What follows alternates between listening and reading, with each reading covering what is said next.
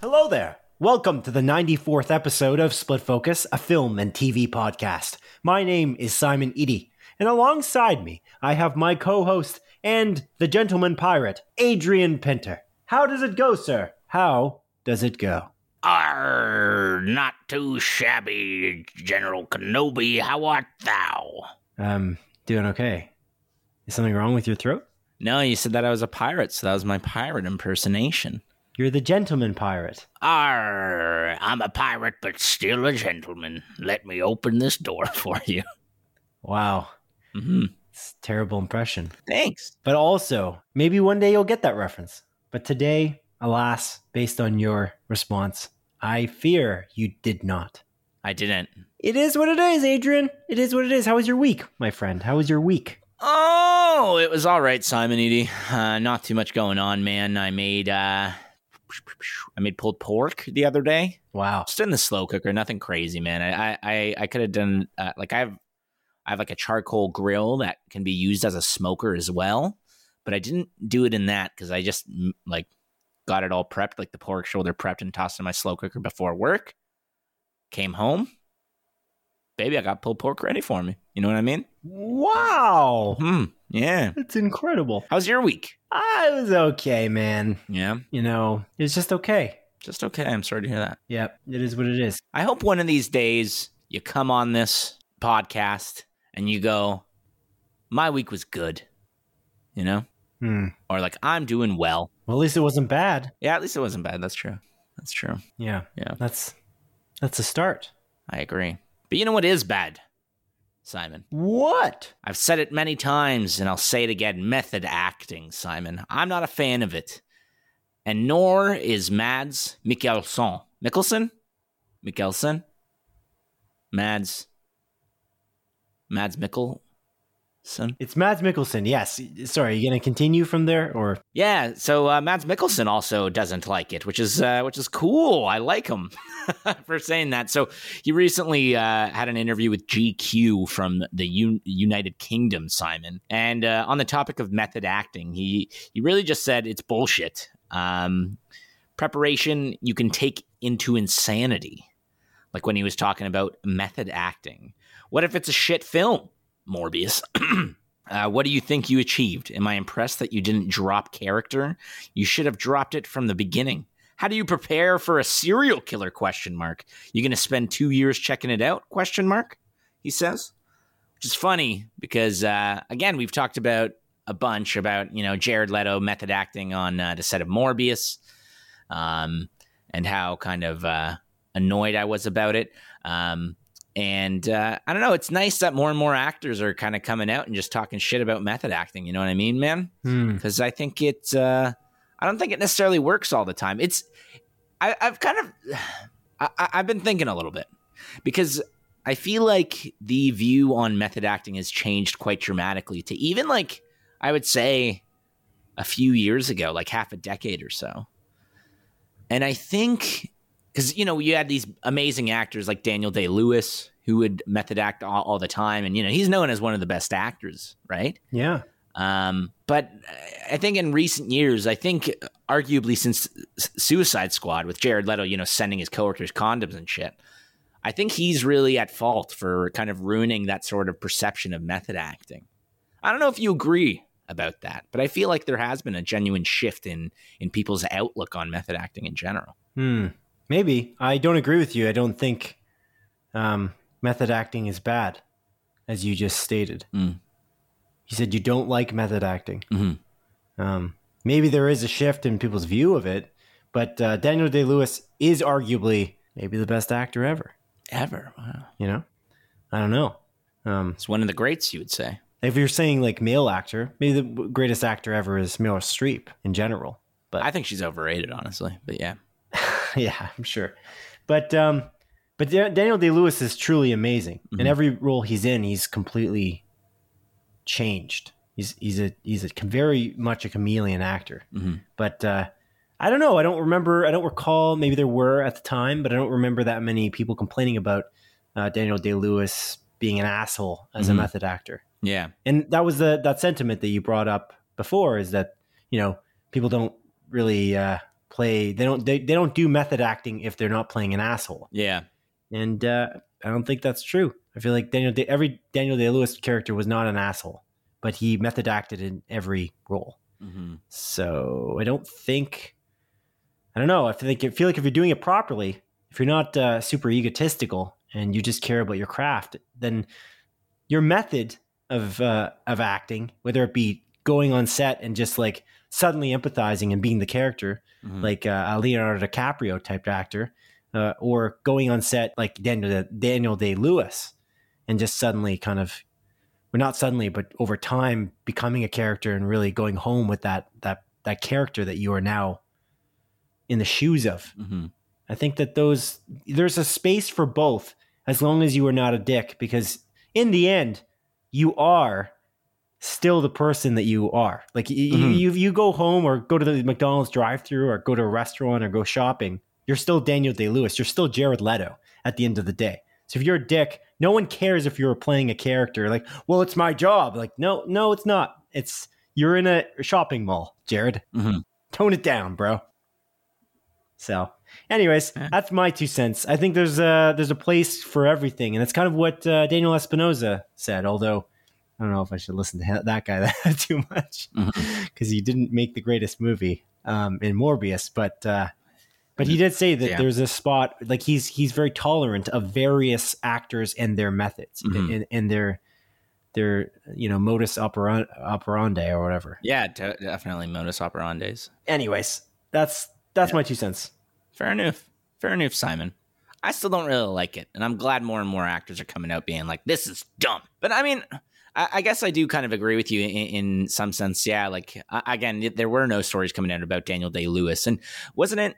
Didn't Benedict Cumberbatch also uh, method act for Power of the Dog? Am I remembering that correctly, or am I making that up? Um, he sort of did. So there's there was a thing with um. So Benedict Cumberbatch's character and Kirsten Dunst's character in Power of the Dog are at odds, and so they both kind of played it off where they didn't see each other uh, offset for the entire, or even on set, like out of character for the entire duration of the filming of the movie, Mhm. because their characters are at odds. So it didn't make sense in their mind that the actors themselves would see each other.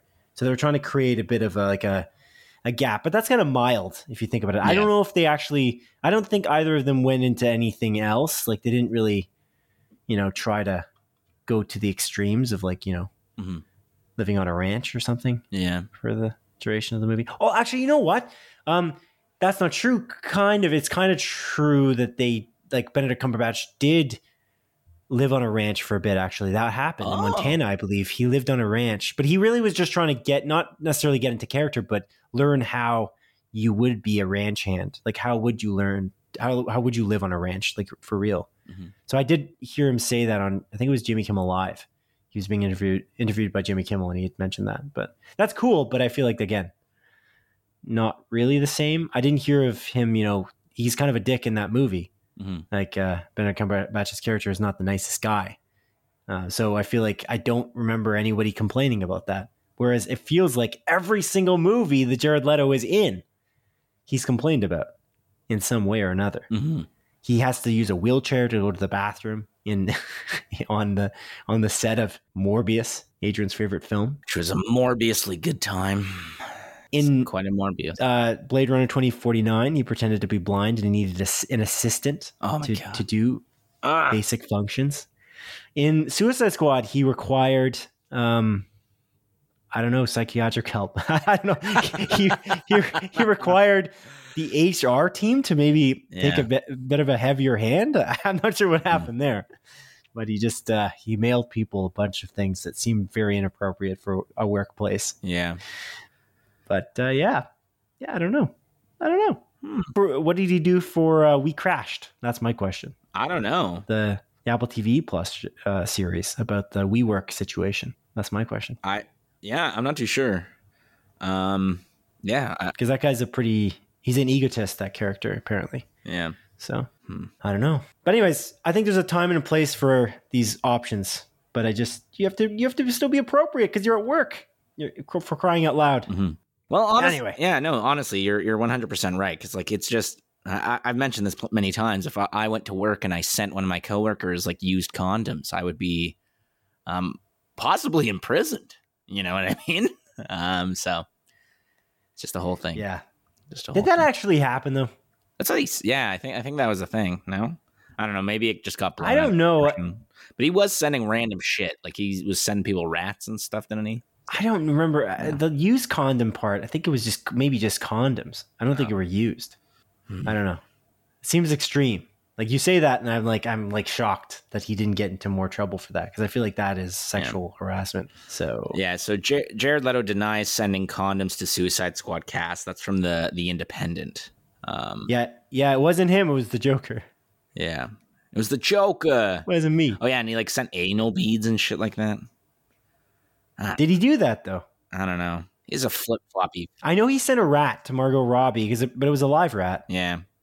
Because she had it through the duration of the filming, according to Margot Robbie on another interview. So I feel like I don't know, like it was just blown out of proportion. And I don't know. It's anyways, yeah, he sucks. but he does have a cult though. I'm pretty sure that's true. It is true, Simon. It is true. Yeah, I looked it up after Yeah. we talked about it last episode. I was so certain about that. Yeah, I'm glad you looked it up, and I'm glad we, we could corroborate that story. it's a pretty weird situation there. But Yeah. but yeah, you know who doesn't have a cult, Adrian? As far as I know, Who? Pedro Pascal. Oh, thank God he doesn't. actor Pedro Pascal from the from the Mandalorian. Yeah. Who's a great actor and is of course going to play Joel in the upcoming The Last of Us TV series on HBO, Hmm. Which which I know you're very excited about. So you are too, aren't you? no, no, just you. I know you're upset uh, upset uh. about it, Uh, excited about it. Yeah. I was like saying upset. There's no one upset about this. No, no, I'm very excited. I'm upset about it, dude. I'm so freaking upset. You don't even know it. And you know what? I, you want to know what I'm upset about, Simon? This is a segue, I'm sure. About it? Yeah, Just a really heavy-handed segue. Yeah, it is. go on. Uh, is that Pedro Pascal most recently had an interview with GQ magazine as well? Two back-to-back GQ magazine, Gentlemen. Wow, busy. Qu- Quub or whatever it's called. Are you serious? Uh, I don't know. What did Cheeky say? Gentle- that's what you think it stands for? Gentleman's Club? Yeah. there, it, it was initially actually initiated uh, GQ, by the way, by uh, uh, television character Elmer Fudd. I don't know if you know that. No, I didn't actually. That's pretty wild. A gentleman's gentleman's club. Yeah, that's good to know. I'm glad I know this now. Yeah. Is a little piece of history. Yeah. little piece of history. You're learning me something. Yeah, Elmer Fudd, good guy. Um, but uh, yeah, during an interview uh, Pedro Pascal um, had with GQ magazine, he mentioned that um, he actually never played The Last of Us. Um, which kind of uh, bummed me out. I, I actually have the full um, quotes and questions here. Um, if you're, He did play The Last of Us, but you, you want me to read it all, Simon? okay, I know he played it. Okay, I'm gonna I'm gonna read it all for you. Okay. Okay, So the GQ magazine guy is like, "Oh, I'm the biggest fan of The Last of Us. Did you play the game?" Question mark. And then Pedro Pascal responded, "It's so sad. I haven't any skill. I tried, you know." And then it was only a matter of minutes before I had to hand it over to my nephew. It really takes a specific kind of skill, and I don't have it. Then the GQ magazine dude asked him, "Did you watch him play through the whole thing?" And he responded, I watched for as long as I was able to that day, and then I had to leave to Florida. I found Joel so impressive. I found the whole of it such a visually impressive experience. And then I got worried that I would want to imitate too much, which I think could be right in some circumstances and then a mistake in others. So I just wanted to create a healthy distance and for this uh, and for that to be more in the hands of show co-writer Craig Mazin and game writer and show co-writer Neil Druckmann yeah, that, that's really the main uh, the main piece from that. And uh, I don't know, uh, like reading that, I, I so he played it clearly. for He didn't play all of it. he played it for Certainly. a couple minutes. He literally says a matter of minutes. Um, so He well, so not being able to play it shouldn't be a a requirement to play a character. no, I, I agree completely. I just um, Okay. I just find it odd that he didn't watch the whole thing. And I, I don't know. Initially, I was like, eh, I don't know how I feel about that. You know, like I want Joel to feel like Joel. And I think it's an interesting uh, point that Pedro Pascal here is making that he that this show is is is different from the game. It's obviously inspired by it, but at the end of the day, he wants to follow what Neil Druckmann, funnily enough, the creator of the game, and Craig Mazin uh, has to or uh, wants to direct uh, him in a specific way, and he doesn't want to take too much of Troy Baker's performance, which is again, it, I'm at uh, I'm at odds with this sort of like thought. I because I want it to be like I want I don't want Joel to be a very different character in this show, but at the same time, I I respect Pedro Pascal's you know kind of point of view, saying like, hey. I should follow what the director is directing me to do. And ideally, the director, Craig Mazin, and you know Neil Druckmann know what they're doing, and they're going to make it faithful enough to the to the, the, the video game itself. So I don't know. What do you think about that, man? I think it's uh, not not a big deal. In fact, this is uh, I don't know something I kind of figured. He, he's not he's not looking to imitate the character completely because I feel like uh, that's I don't know. I feel like a fool's errand. A fool. You you find yourself in a spot where you can't completely be that character that exactly already exists mm-hmm. in a visual audio medium already. It already exists. So mm-hmm. why are we going to recreate the exact same character again? It doesn't make sense. You you have to put your own spin on it. It's an adaptation after all, mm-hmm. and um, that's uh, I think important. I don't know. I, I feel like that's not uh, that's not disputed by me. Neil Druckmann's in charge. Uh, Craig Mazin's in charge. If if they thought it was important for him to play the whole thing or listen or maybe watch the whole thing, and maybe they would have just made him do that. But all he had to do is know his script and know his character and get inside that character empathetically because mm-hmm. that's his job as an actor. Him trying to imitate Troy Baker seems like a dumb idea to me.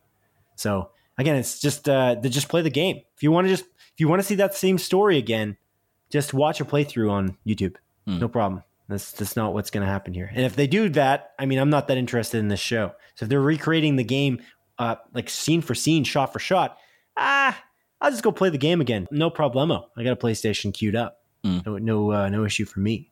That's kind of my perspective there. But yeah, uh, yeah. fair enough. Yeah, I, I get that, man.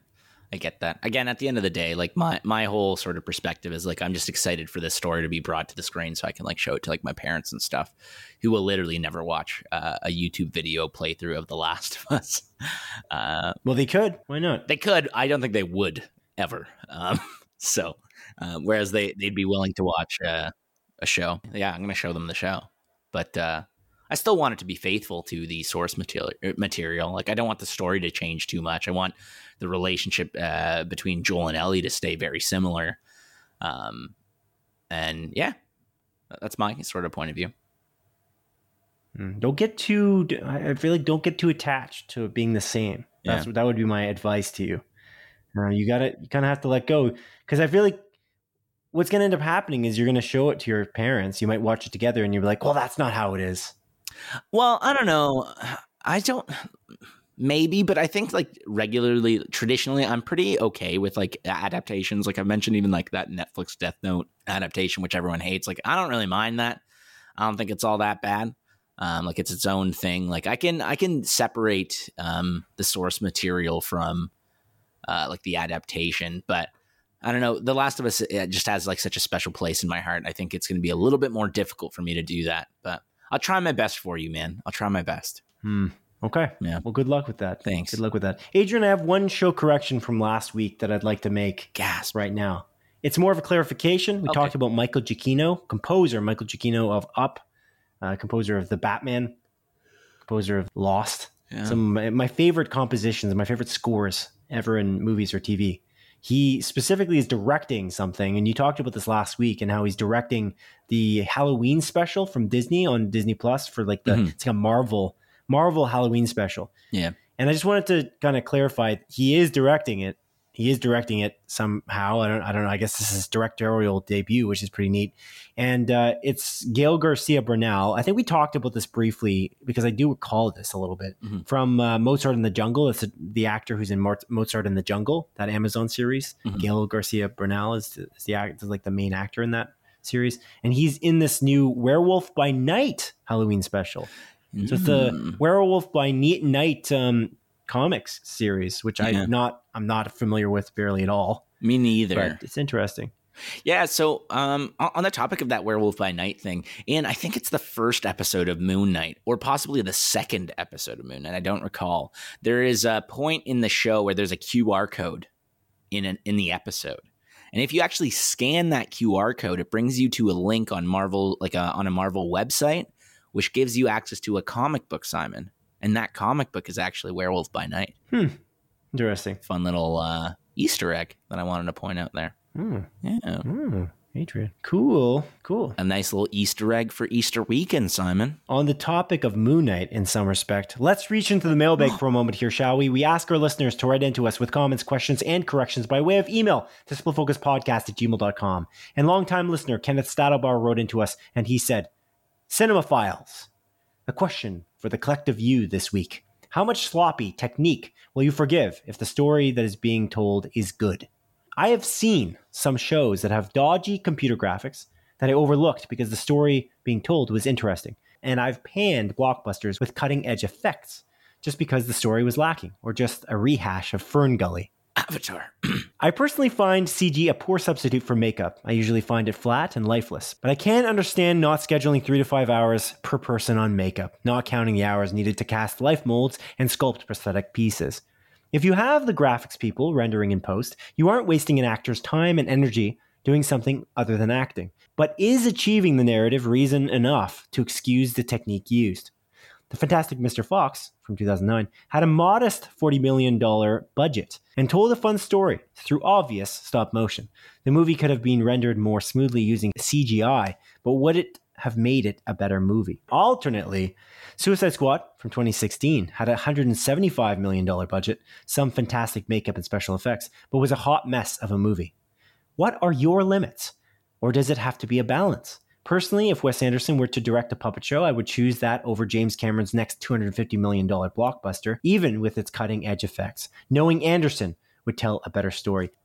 The email here, signed Kenneth, with a added bonus quote as usual, and that quote says, The older I get, the more I look at movies as a moving miracle. Audiences are harder to please if you're just giving them special effects, but they're easy to please if it's a good story.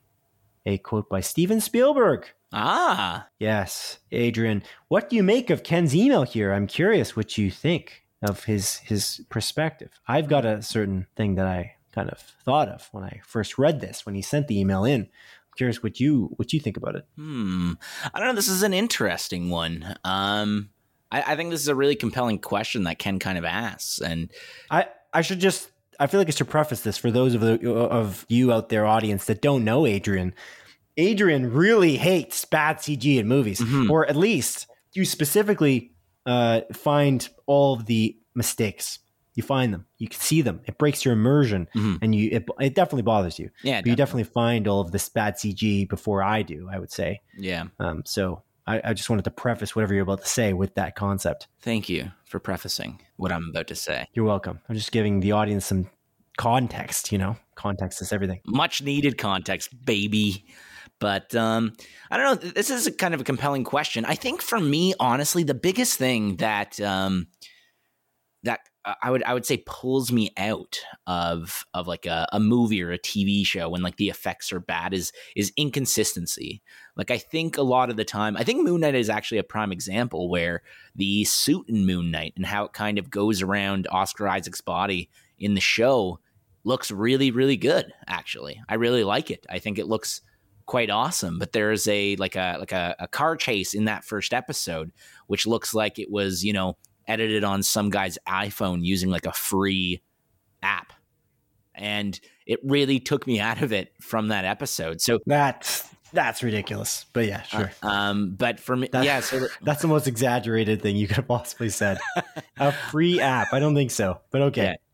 it's a free app there's ads ads in it though I'd like to see you do that. But but sure. I actually made a video a while back using one of those free apps, and it was literally just a video of my dog just like walking in the uh, backyard, and then um, There's a car like a- chase. There was a car chase and it was on, No. a, on, a, on a weird country highway.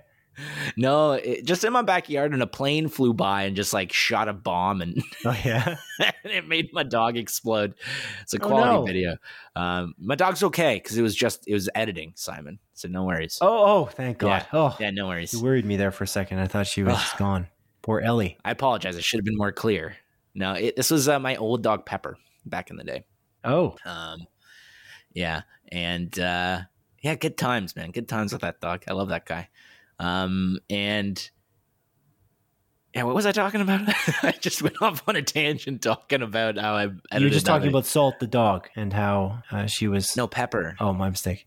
I'd never had a dog named Salt, but when I got Tito, when we got Tito, I feel like in hindsight it may have been better to name him Salt just because we would have had Salt and Pepper. Yeah, it would have But alas, we uh, stuck with Tito. Named uh, he was named after the former Yugoslavian um, president. Is that is that true? Yeah, I think so. I don't name him. Hmm. Yeah, I guess you just didn't know me then, so that's why you didn't call it call that dog Salt. Yeah, I know, man. I wish I knew you back then. I would have. Uh, I would have named him properly, Yep. even though I, I wasn't the one naming him. What can you do? But anyways, What can you do? make a time machine, time travel. We're good at that. We time travel all the time. We we do. Yeah, I do at least. I'm pretty sure you do. Maybe you don't re- remember. Maybe the world corrects itself. I don't know the time travel rules in our universe. Whatever. We're going off on a tangent here. I digress. Yeah, we are. But uh, yeah, I think for me the big thing is I just I just want there to be more consistency. Like I think the Fantastic Mr. Fox, although it was like in stop motion, I don't think it was bad. Like I think it still looked really great because it was the art style and it stayed consistent throughout the entire film. Um, so I don't know. I- It, it's an interesting one. What What do you think? What's your point on this? I think it's ridiculous to put the Fantastic Mr. Fox in this email. I don't know. It's in the in the category that it's in. I feel Mhm. like the Fantastic Mr. Fox is a specific art style. Yeah. That's kind of like saying that you don't like. I don't know. you- Stop motion. I don't know.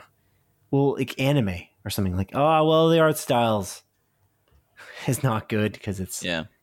It's it's it's a different anime animation than I'm used to. I, Mm. I, I don't know. I like stop motion. What's wrong with stop motion? I'm, I'm a little confused. Like that's the beauty of it. The charm of the Fantastic Mr. Fox movie is the fact that it's shot that way, and it is Mhm. consistent. To to follow your own point there, Adrian, Mhm. consistency is key. And so, Yeah. Um, the problem with CG in a lot of movies is that it does break you out of uh, consistent patterns. So, for instance, if you have a live action show like Moon Knight, and you have a bad car chase scene where it's just badly, badly computer graphicked, you know, Yeah, through a free app on on the App Store. yeah, when when they're With using a free app on the on the App Store because they ran out of budget or whatever, Mhm. that's a problem because it's a it's an issue there. But uh, the, my prime example of something that takes me out of it every time I go back to watch it is Spider Man One. It's a very specific reference, but the the moment where Spider Man crawls up the the wall in the nighttime in, in one of the scenes, Tobey Maguire's Spider Man. It's uh, whew, it is like a PS2 game. It is Mhm. not good. I don't know if you remember this, Adrian, but it's really bad. Computer graphics. It's uh, not good. Not good at all.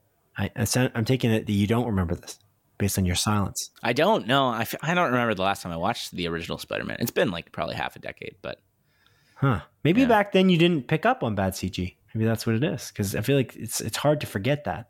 yeah, yeah. I don't know. May- Maybe it's like one of those like nostalgia things too, though, right? Like you know, it was a product of its time. Like it's hard. To, Mm-mm. Nope.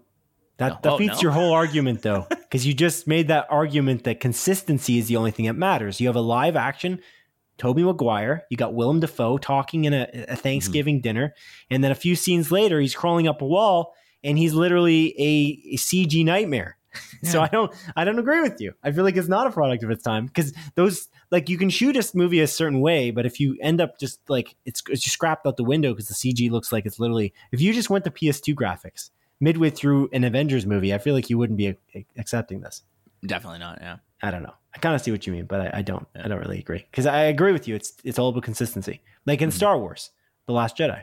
Mhm. You know, Yeah. the casino scene. Yeah, that uh yeah, those weird like animal horse looking hybrids that like seem like they're straight out of uh like the prequel series, honestly. Like Phantom Menace. Yeah, like I don't agree that that was that bad. That CG, but it was the inconsistency in that scene that made it the reason why you didn't like it. I would argue, Mhm. like based on your own argument.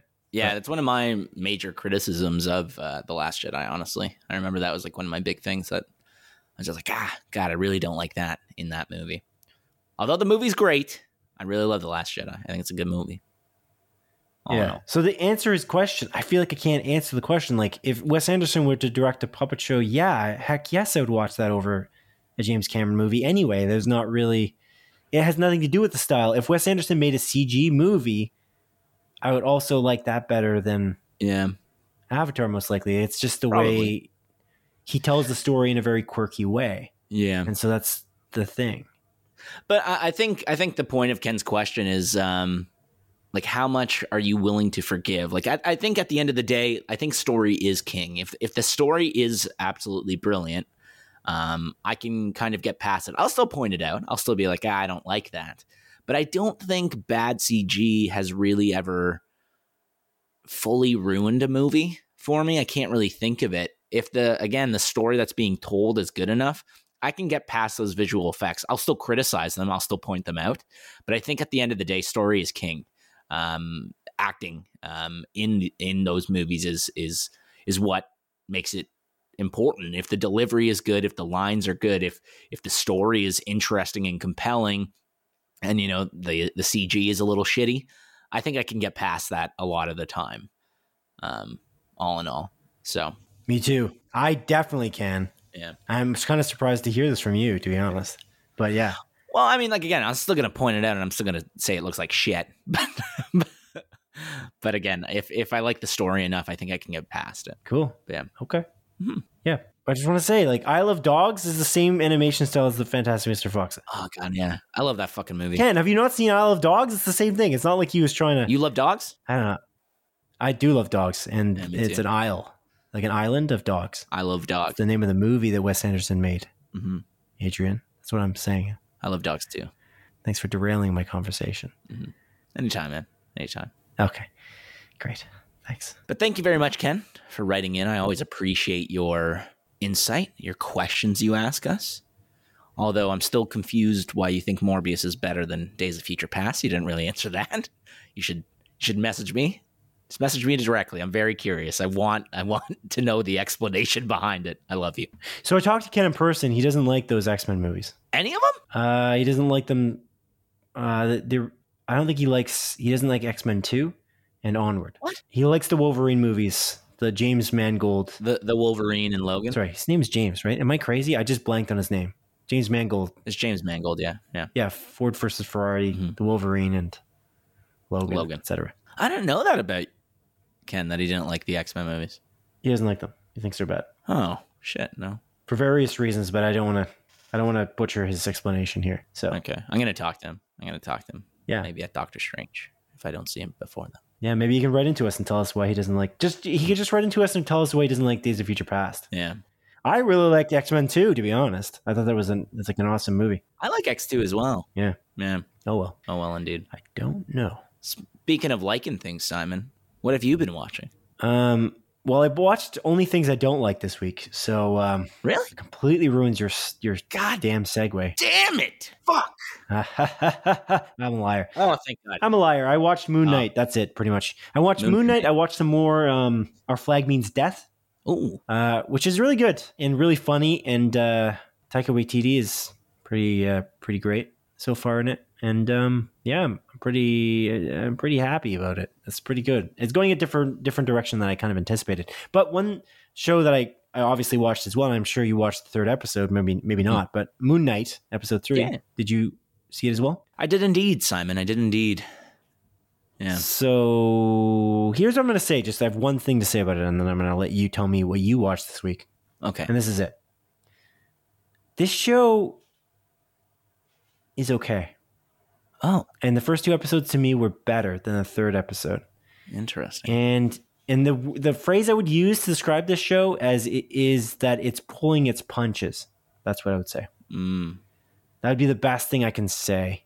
There's a bunch of things that I don't love about the third episode, whereas they were not present in the second and the first episode necessarily as Mhm. problems. But uh, it would it could maybe feel like nitpicking, but there's just a few things. And it's weird. There's a bunch of things that it, it feels like the detail, the attention to detail is missing in some aspects, and I'm like, why? it seems like it was it was not too difficult to nail some of the parts Hmm. in that third episode. And there's like, first of all, this is TV 14, which again, I just don't understand why they're doing this. Like, make up your mind as to what you're doing on Disney Plus. That would be Mhm. my my first thing. Don't say this is a brutal show and then never show any blood when there's a literal knife fight, because that's the Mhm. bloodiest possible way to fight someone. Seriously, Yeah. like you have a knife fight, let's see blood. That, that's that's all I'm asking. Or don't have knives. Just throw the knives away. We don't need the knives. It's okay. Yeah. I just don't see the point. It seems pointless. But anyway, and then the other thing is there's this scene. I'm not going to say it because I don't want to spoil anything, as we don't spoil anything on this podcast. But there's this one particular scene where it's like, uh, you know, Oscar Isaac's character is constantly switching between characters, etc. But there's this one switching scene that I'm just like, what is going on? Like, do you not know the rules to your own world? That's the question. Mm. And I think if you again, if you watch this episode, episode three of Moon Knight, you maybe would ask the same question, like, what? I don't understand. Did, did, I, I, I, it's- it takes place in this chamber, like this chamber, like this big room, this chamber kind of thing. Mhm. I think you know what I'm talking about, Adrian. If, Yeah, I know exactly what you're talking about. you can kind of see this. there's problems in the scene, like a, like a large, like I'm just confused, like who directed, like why is this directed this way, and maybe not why Mm. is it directed this way, but why is it like written this way? And it's uh, I'm like kind of worried now because I I kind of was hesitant after the first two episodes and thinking they're probably not going to end this well because they haven't end, ended, in my opinion, any of the Marvel series in a very good way except for Loki. I Mhm. feel like the other the other seasons, the other series, What if as well, but I guess I know you don't count What If. I think What If's best episodes where its last two. I liked What If overall. Yeah, What If was good, but I don't count that because I'm talking about like the live action stuff that's all Mhm. going to leach into each other. And I don't think What If, as I explained before, I feel like all the details of What If that we are going to require that they're going to pull into the the greater MCU, the greater Marvel Cinematic Universe, are going to be explained before that happens. That's what I believe will happen. Like it'll explain it enough that it will, because those episodes are also incredibly short. So they're like a little teaser. They're like a little appetizer of what we might get in the in the greater Marvel Cinematic Universe. Mhm. I think the greatest response, they're almost testing the waters to see what people like about those episodes of What If so that they can bring that into the live action averse. That's what I believe. But Live action averse. I like that. yeah, anyways, so yeah, so Moon Knight, interesting. I like it, actually. I do like it. And I like Oscar Isaac's performance and I like Ethan Hawke. So that's that's my two cents is that it's not bad. Certainly not bad. Mhm. Definitely. But man, there's so much potential that's just missed out on. And I just wish they had maybe hired Mhm. someone else to write it. I don't know. Yeah. I don't know. Maybe, maybe I'm wrong. Maybe this guy's going to prove that the this this series is going to be an amazing ending. Yeah. But uh, I don't know that that's true. And I and I had red flags when I was going into this because Jeremy Slater, who's written this show and is the showrunner, is specifically not that. If you look at his track record, is again not well regarded, except for the one show, the Exorcist show. That's the only thing. And it, it made me question it's like, why did you hire him specifically? Like, you have such a, is there no one else that's lining up to do Marvel series? I feel Mhm. like there's got to be so many. Yeah. Anyways, sorry, I, I've gone on too long. That's that's going to be my my two cents. But Um, yeah, like, uh, yeah. So I'll keep it brief on my like sort of outlook on Moon Knight. I think, I, I think I agree with you completely. I think the my sort of summary of this show is missed potential. I think it sets up a lot of cool things. I think this show has a lot of cool ideas, and I think Oscar Isaac's performance in particular is phenomenal. But every time I finish watching an episode, I just want it to be better, and I want it, it, them to explore these specific ideas that they're introducing more. And by the end of the third episode, the one thing that is, I think, glaringly obvious, and I don't know if you'll agree with me, is that six episodes does not seem like it's going to be enough for this show. no, For everything that it's setting up, I- I just, I don't believe six episodes is going to lead to a satisfying conclusion. And uh, in my personal opinion, this is probably my least favorite live action Marvel show so far, which is whoa, yeah, I um, disagree with that. But okay, yeah, unfortunate. Um, but uh, I hope to be proven wrong. I hope they stick the landing. I just I'm not confident they will. And um, again, I'm I'm also just kind of comparing the way I felt to the other live action shows as I was watching it like week to week, not really thinking about the ending because again, I, I don't like the ending of pretty much any of the shows except for Loki, like you said. Um, Hawkeye, again, in particular, I've soured on more and more um, after we've had like uh, those conversations about it, and we had that closer look at uh, on it. Where uh, the the ending may again soured me, but as a whole, um, and how I felt watching those episodes, like even you know like leading up to the ending, I definitely found myself having a more enjoyable time. And uh, yeah, with with Moon Knight, it's it's lacking something, and I can't really put my finger on it. And I think you are right. I think the writing is just not perfect, and I feel like it's not following its own rules that it's set. Um, and I know exactly what you're talking about in that scene um, that you're bringing up. And yeah, again, I'm I'm excited to talk about this with you in more detail once we inevitably do a closer look once it finishes in the next like three and a bit weeks.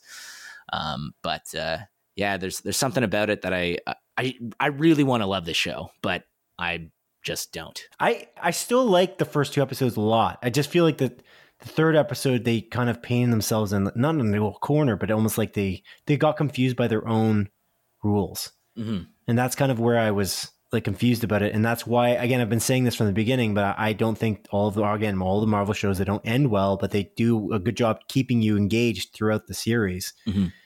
But I, I, I do like the first two episodes, and I'm curious what you don't like. I guess it's the same thing, but I I don't know what else you could do better. I just feel like it's gonna it's teasing. That might be what you're feeling like because you're mm-hmm. you're worried about this idea of the week to week problem. So maybe mm-hmm. that's what it is for, for you. Is like you're not getting enough enough of the story. It's not giving you enough. Like you're not getting. I, I think honestly, if I were to say what your actual issue is, if I'm gonna guess, I think you're in the same boat as I am. Is that you're anticipating that this is not going to end well and this is going to be a waste of your time before it's even happened. Mm. That's kind of what I'm thinking because, in my opinion, the first two episodes are quite good. The third episode had a bunch of things in it that was like, what is happening? Like what? Like I mentioned the knife fight. I mentioned that that one scene that I'm not going to go into specifics on, and and I'm like, and now I'm kind of seeing the seams, and and now I'm really worried about how it's going to end because I feel like mm. it's just going to string us along, and then the ending is going to be like, oh, yep, that's exactly what I thought it was going to be. Yeah. That's kind of what I think maybe is happening to you too. Cause I'm kind of curious. Like the first two episodes are pretty great. Like mm. it's just there's so there's way more mystery that they're creating than there is answers, which is okay for me because I'm used to shows like Lost and The Leftovers and um, Severance that really string you along, but they they do plan on answering the questions. Like they they plan on paying off. And I just don't think that this will pay off only because they have not paid off in the other series so mm-hmm. far, except for Loki. Is yeah. that what's happening for you? I'm curious because like the first two episodes, what was your reasoning again? You didn't like them? Uh, I, I don't remember exactly off the top of my head. Um, okay. Listen to the last couple weeks, and I'll explain it. But yeah, there's something about it that that just wasn't clicking with me. I think I think for the first episode in particular, that it just wasn't satisfying, and um, like I, I think I just wanted more. And yeah, I guess like having these like sort of bite sized pieces week to week. Maybe you're right. Maybe I'm just subconsciously just like preemptively not liking the series because I'm worried that I won't have a satisfying conclusion and every episode that I've been watching hasn't satisfied me enough. So I don't know. Hmm. Well, I guess we'll find out once the series finishes. But like I said, I'm excited to kind of dive deep into it once it's all done, and we can either tear it apart or be proven wrong and be like, "Wow, this show is great. This is the greatest Marvel thing ever created ever." You never know. There's nothing in between though. Yeah, we should we should probably talk about it last as we go on. Like for the next four episodes, sorry, three episodes. Like I feel like I don't think we spoiled it here at all. Um, mm-hmm in our in our vagity in the way we're we're talking. But I feel like as we go, I feel like we should just kind of leave it now. Sounds good to me. But uh, I'll keep the next two things that I've. Wait, sorry, that Moon Knight's the only thing you watch, right? Uh, yeah, our flag means death, but I don't have anything else oh, yeah. to say. It was good. Um, well, I'll add on a like uh, I'll, I'll, mention a, two other shows that I've I've watched. I'll keep it brief uh, for uh, them, but I've continued to watch Superstore. I'm now nearing the end of season three, and um, I'll be honest. I'm gonna I'm gonna eat my humble pie and say my initial reaction to the show, although valid at the time, um, I, have changed my tune a great deal. I I really Ooh. like the show. I think this show's hilarious, and I think as the show progresses, it gets better and better. You start falling in love with a lot of these characters. They give these side characters from like season one and even like earlier in season two far more screen time. I'm talking about like Sandra and Marcus in particular. Um, and they become very likable and hilarious uh, characters. And honestly, all throughout it, I I look forward to watching it. You know, at, you know when I'm like sitting down before a meal, or even if I'm like cooking something in my kitchen, I just have it playing in the background because it's like one of those just easy watch it, like easy watching shows, and it's uh it's genuinely hilarious, and it's again very relatable. Uh, you and I both uh, work in retail uh, and have worked in retail, and so there's a lot of little things where I'm just like, oh my god, like fucking hate this um, because uh, I've dealt with this exact sort of situation. But I think it's really, really funny. I think the characters are very well written and very well developed. There are still, you know, like I, I'm not a huge fan of um, like one of the main characters, Amy in particular. I just feel like her character is just very samey to, um, funnily enough, Amy from Brooklyn Nine Nine, and I just feel like uh, it's again very similar character type and and how they react to situations. And I just think Amy Santiago from Brooklyn Nine Nine. I, I sorry, I don't agree at all. Uh, Other than well, their names, and they're both Latina. That's it. I wasn't even referring to that. I just find like the way they react to certain situations uh, and kind of like their perfectionist element. Their their um, are they? I don't.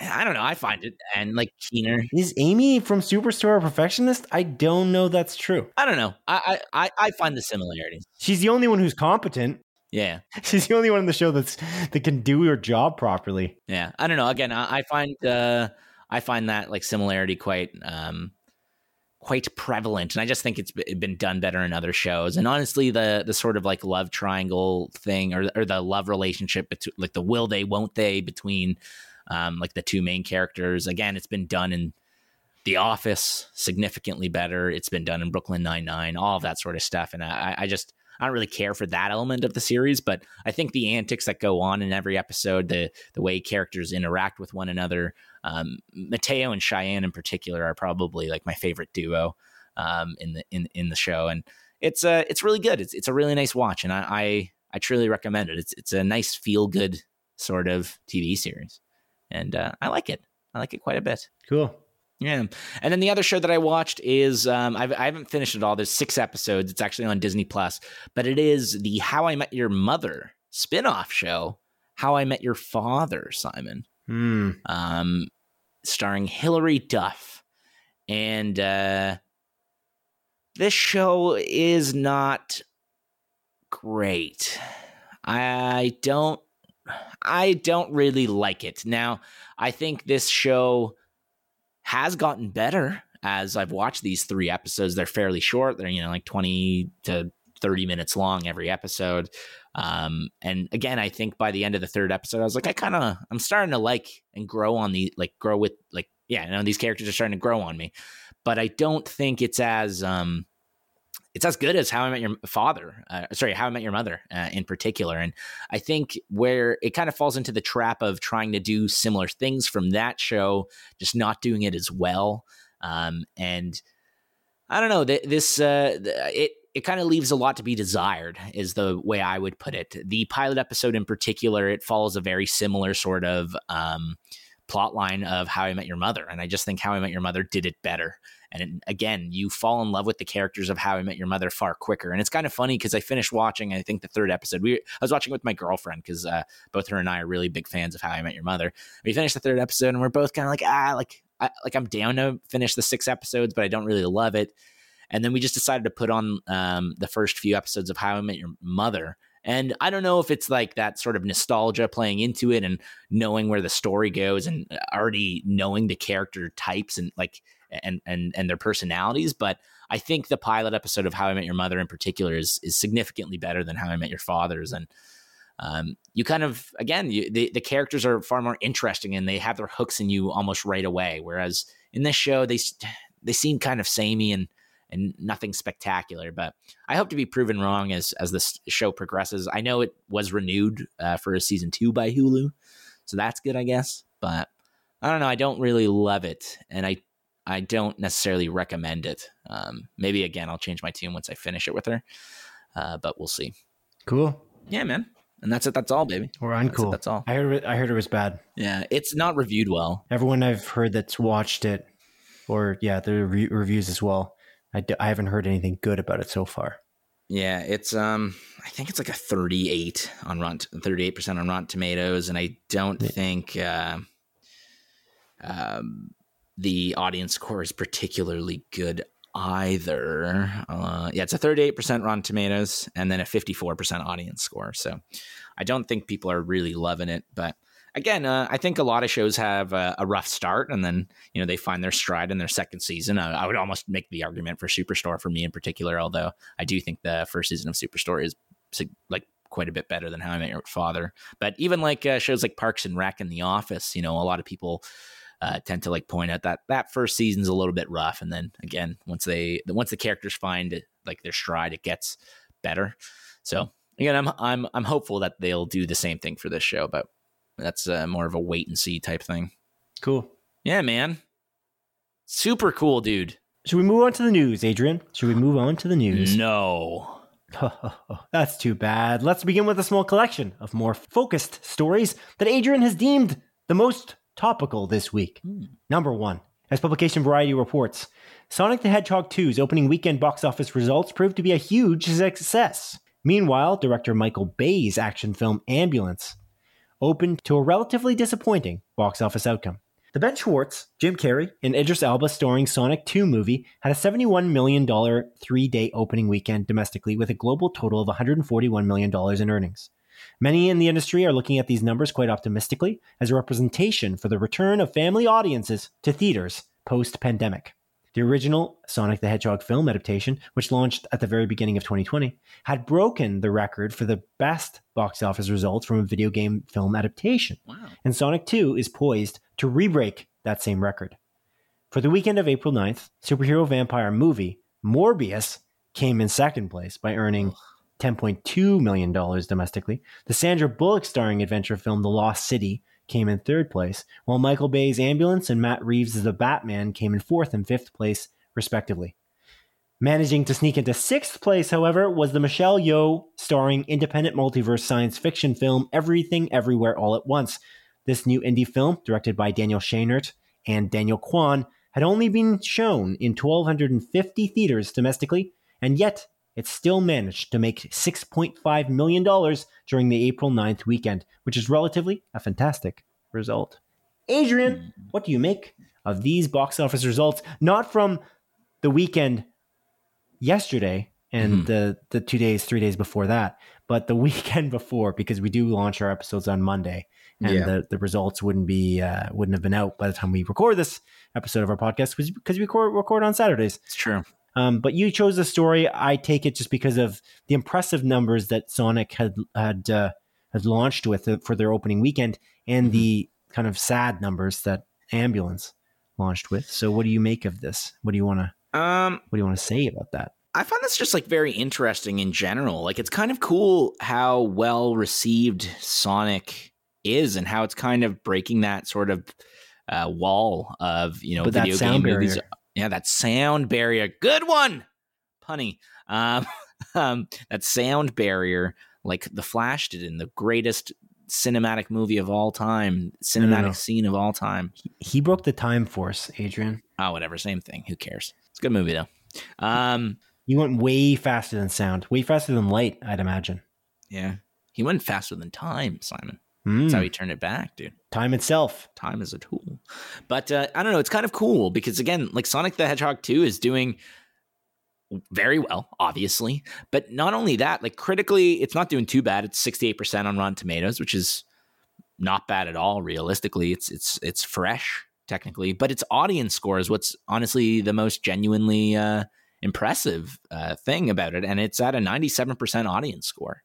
So people are really loving this. And again, I mentioned uh, that I watched the original Sonic movie, Sonic the Hedgehog one. Um, and I thought it was like pretty good. I thought it was a very enjoyable, you know, like family friendly kids movie that is still appeal that still appeals to adults. Um, and it seems like they're doing it again with Sonic the Hedgehog 2. They're making this, you know, they're uh, like they're doubling down on this Sonic universe. They're making a uh, Knuckles series, I think it was, with Idris Elba, and they're, you know, I think they've already greenlit the third movie, um, if I recall correctly. Um, so I, I don't know. I think this is, uh, I think this is a really good thing, and it also kind of makes me happy because the film industry is doing very well again. Like we, I think uh, from Spider-Man: No Way Home. Um, and then you know the Batman uh, shortly thereafter, and now with Sonic, and I'm sure Multiverse of Madness is going to do very well. It's nice to know that the the theater industry is is crushing it again, and it feels like we're kind of back uh, back at it, uh, which is which is great. And I'm really hoping we don't have another fucking lockdown or something like that again with, with COVID cases on the rise, but they're not really telling us what's going on. It's the whole fucking rigmarole. But uh, I think that's really great. I'm annoyed that Morbius came in second place because I feel like this just enables Sony to keep on making shit fucking Morbius movies. Um, but alas, um, we we were a part of that. So I think I guess we're kind of well. I mean, we didn't do the second weekend, right? When did Morbius come out? I don't even remember. Doesn't matter. Um, It came out the week before. yeah, But uh, regardless, we also didn't help Michael Bay very much, did we? Uh, No. Ambulance kind of appealed to me. Most Michael Bay films do not. It looked like a pretty fun time, Mhm. like a non-stop or like uh, I don't know, in a, like a you know, uh, Yeah. what's a what's another good movie of a what's another good movie that's just really a fun time that's just an action film. But um, feel like- John Wick John Wick, hmm, I think that's just a good movie though overall. two, three. John Wick three. What? They're all the same.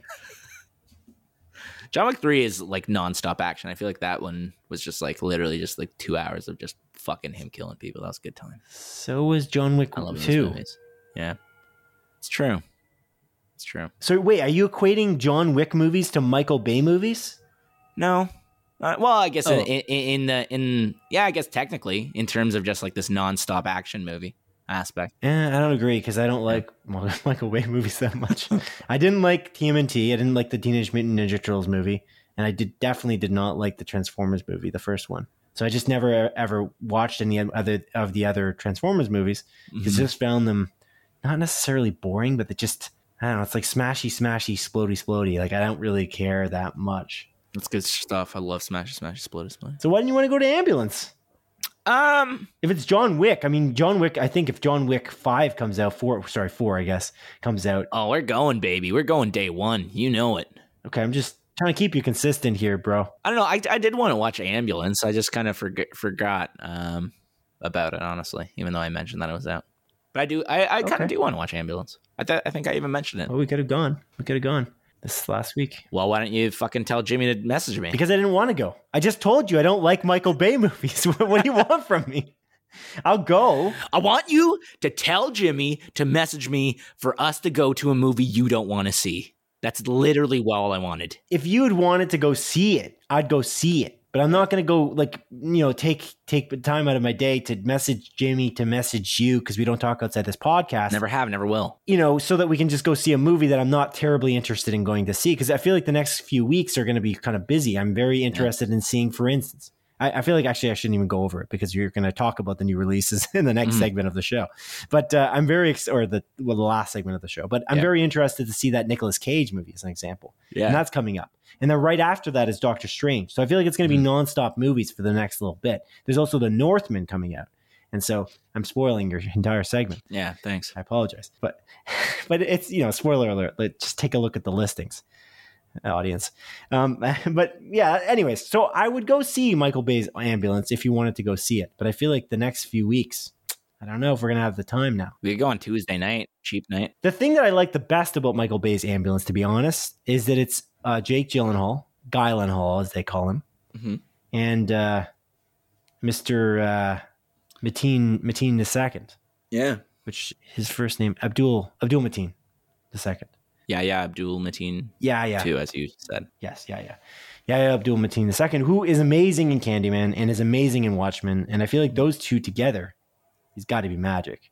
Yeah. Like that's probably the reason to go see that movie. it's probably the reason why it's uh, Michael Bay's best rated movie. Yeah, it is his best rated movie. Yeah. And I'm not saying Michael Bay movies are bad in general. I just I'm not terribly interested in them because I feel like the substance is not as is not there enough for me to love them. If that Yeah. makes sense. But this one may be different. But I waited for your call and I did not get it. So this is what I'll end this uh, news story on. The sen- the sentiment I'll end this news story on is everything everywhere all at once watch it. deserves way more viewership. Mhm. If you have the chance to see any of the movies that are in this listing, everything everywhere all at once is the one to go see. Yeah. As long as you are not a child. No, even if you are a child, Nope. you could go watch it. No, no, it's rated R, so don't do Mhm. that. I'm not. Uh, It is. I'm not yeah. suggesting that. They can go see Sonic too, but uh, those children. But Everything Everywhere All at Once is one of the best movies I've seen in a long time, and I recommend it. greatly. Me too, Simon. Me too. More than more than many movies that I've ever seen. So More than Morbius? Are you telling me you liked it more than Morbius, Simon? more than Morbius, More than Bius? more, Morbius than Morbius. Wow, we're really we're really working on our bits live here. It was a Morbiusly good time. It's just morbing around more than BS. Yeah. Yeah, it's terrible. No, no, it's not working, and I you continued anyway. No Morbius oh my god. or Snorbius. Yeah, this, this is what people are thinking about this podcast right now. Have you tried being more interesting? It's not my fault. You just keep going on with your stupid Morbius puns, even though there's no way to do what you're trying to do appropriately No Gorbius and make it funny. What are you doing? Number two. because there was no gore in the movie. Shh. Story number two. According to Variety, the new Warner Brothers Discovery media conglomerate is. See, it's rude to shh. It's rude. I'm trying to keep you on track. You're out of control. Am I out of control by reading the story that I prepared? I'm out of control like Morbius in the hit movie Morbius. Yeah, so rude, man. It's unbelievable. Number two, according to Variety, the new Warner Brothers Discovery Media conglomerate is looking to reinvent their DC entertainment division. The concern, expressed by new CEO David Zaslav, is that the DC films and TV series universes lack the cohesion that Disney has put together with the incredibly well connected Marvel Cinematic Universe.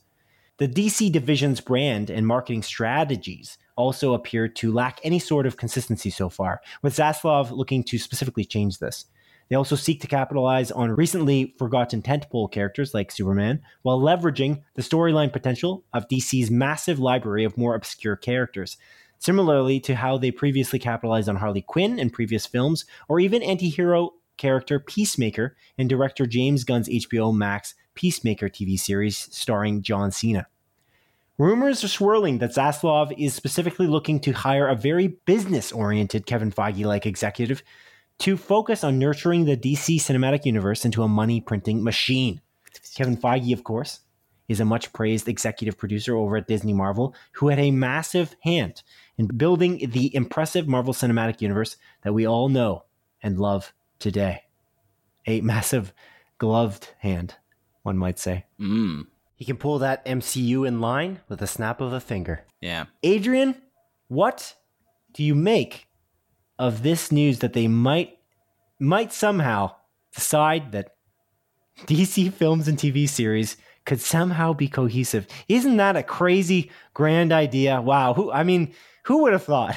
Who would I- have thunk it? This is actually absolutely fucking nuts, man. Because I don't think anyone's ever thought of it since Zaslav uh, showed up. And I think this guy's a fucking genius, man. How do you not think of something like this? This is brilliant. My God. Wait, how do you not think about you you're getting your own sarcasm and mixed up. You realized you just did that, right? Yeah. How do you not think about something like that? It's just brilliant. So he's not that brilliant because he would have thought about it. Because if he, you know, he'd just be Ah. stupid if he didn't. I just confused myself. Yeah. mhm. Okay. Cool. My head hurts. How do you not Yeah. not think about this? Ever since you, ta- you, I'm just gonna point this out. Everything, ever since this episode, you talked about inconsistency in CG. You've been terribly inconsistent in your own opinions. I'm just gonna say that for this episode. Well, have you noticed? I Have you noticed this? maybe Yeah. or I haven't. I don't know. Like even like to the point where you said it's rude to shush someone and then shushed me while I was reading a story that I prepared. like it's like so ironic for you to tell me that I'm rude while you're shushing me in a more important part of the show when we were just making jokes in the previous segment. I feel like Mhm. you're a funny guy, man. You're a funny guy. Thanks, man. Yeah. You're funny sometimes, not all the time. So no, th- that's see, Adrian. What I was doing there was called sarcasm. That's how you do sarcasm. I was. That's how That's I was- not nice, dude. Jeez I was delivering Louise. sarcasm. No, no, you're a funny guy. You're Ah, generally thanks. generally okay, but uh, Well, you're generally fine at best.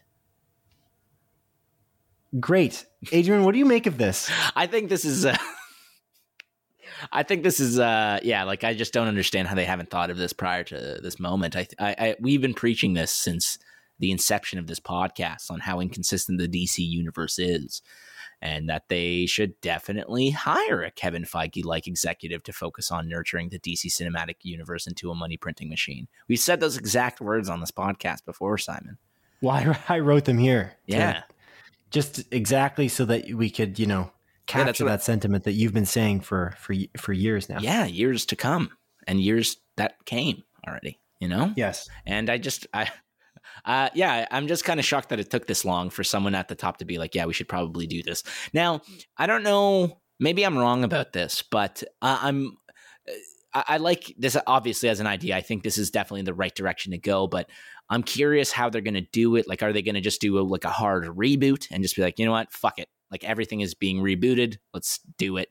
Because I feel like almost right now they're they're starting to find their stride with you know uh, presumably, you know, like bringing in, uh, well, not presumably, uh, with bringing in Michael Keaton and having like the, the, the Flash movie with him, and then also that Batgirl movie with him, and you know, Peacemaker being really great, and Peacemaker having a second season, and all of that sort of stuff. That's all technically in universe. So I, am curious how they're going to do this properly and in a way that won't kind of uh, just like stop what's going on. I, I'm I'm curious what the best course of action is. And my worry as well is like, what if they're just like, oh, we got to reboot this, um, and we can't, we can only have one Batman, and they either force Matt Reeves's Batman, Bat Reeves, sorry, Batman into like a larger universe, or they're just like, actually, we're not doing that trilogy anymore because we want to remake it or or do like a larger universe and only have one version of each of these characters.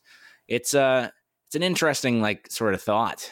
Um, what do you think, man, about that aspect? So it's actually kind of funny. So that that's the thing that came to my mind first for some reason. Immediately when I read this article, I think uh, you sent it to me uh, by proxy. You sent it to Jimmy, our video uh, audio technician, and he sent it to me because we don't talk outside this podcast. Um, but when when you sent me the article, my first instinct was, does this mean that Bat Reeves, Bat Reeves' Bat Reeves verse won't mm-hmm. end up being fulfilled? Are they just going to scrap it? It wouldn't make any sense though, because my brain went, no, no, no, money. It's a money printing machine, obviously, to, to mm-hmm. have mm-hmm. Matt Reeves' as Batman, because like as a as a its own trilogy, because of the fact that obviously that movie did very well. Mm-hmm. But then I thought, well, does that mean they're going to try and pull him into their greater universe? Which, honestly, I don't think that Batman I don't think it can survive in a in a universe with Superman. I, I, think it's stupid to have a Superman or a Green Lantern or a Flash in the universe that Robert Pattinson's the Batman exists. I think that that's just that just doesn't make sense. Mm-hmm. It's so grounded in reality in the way that it that it is, especially in like there's certain scenes in which he's just seen as this vulnerable human being. Yeah. In, in the way that he fights and the way that he falls and gets back up. I feel like that aspect it it just doesn't work with the Superman flying around.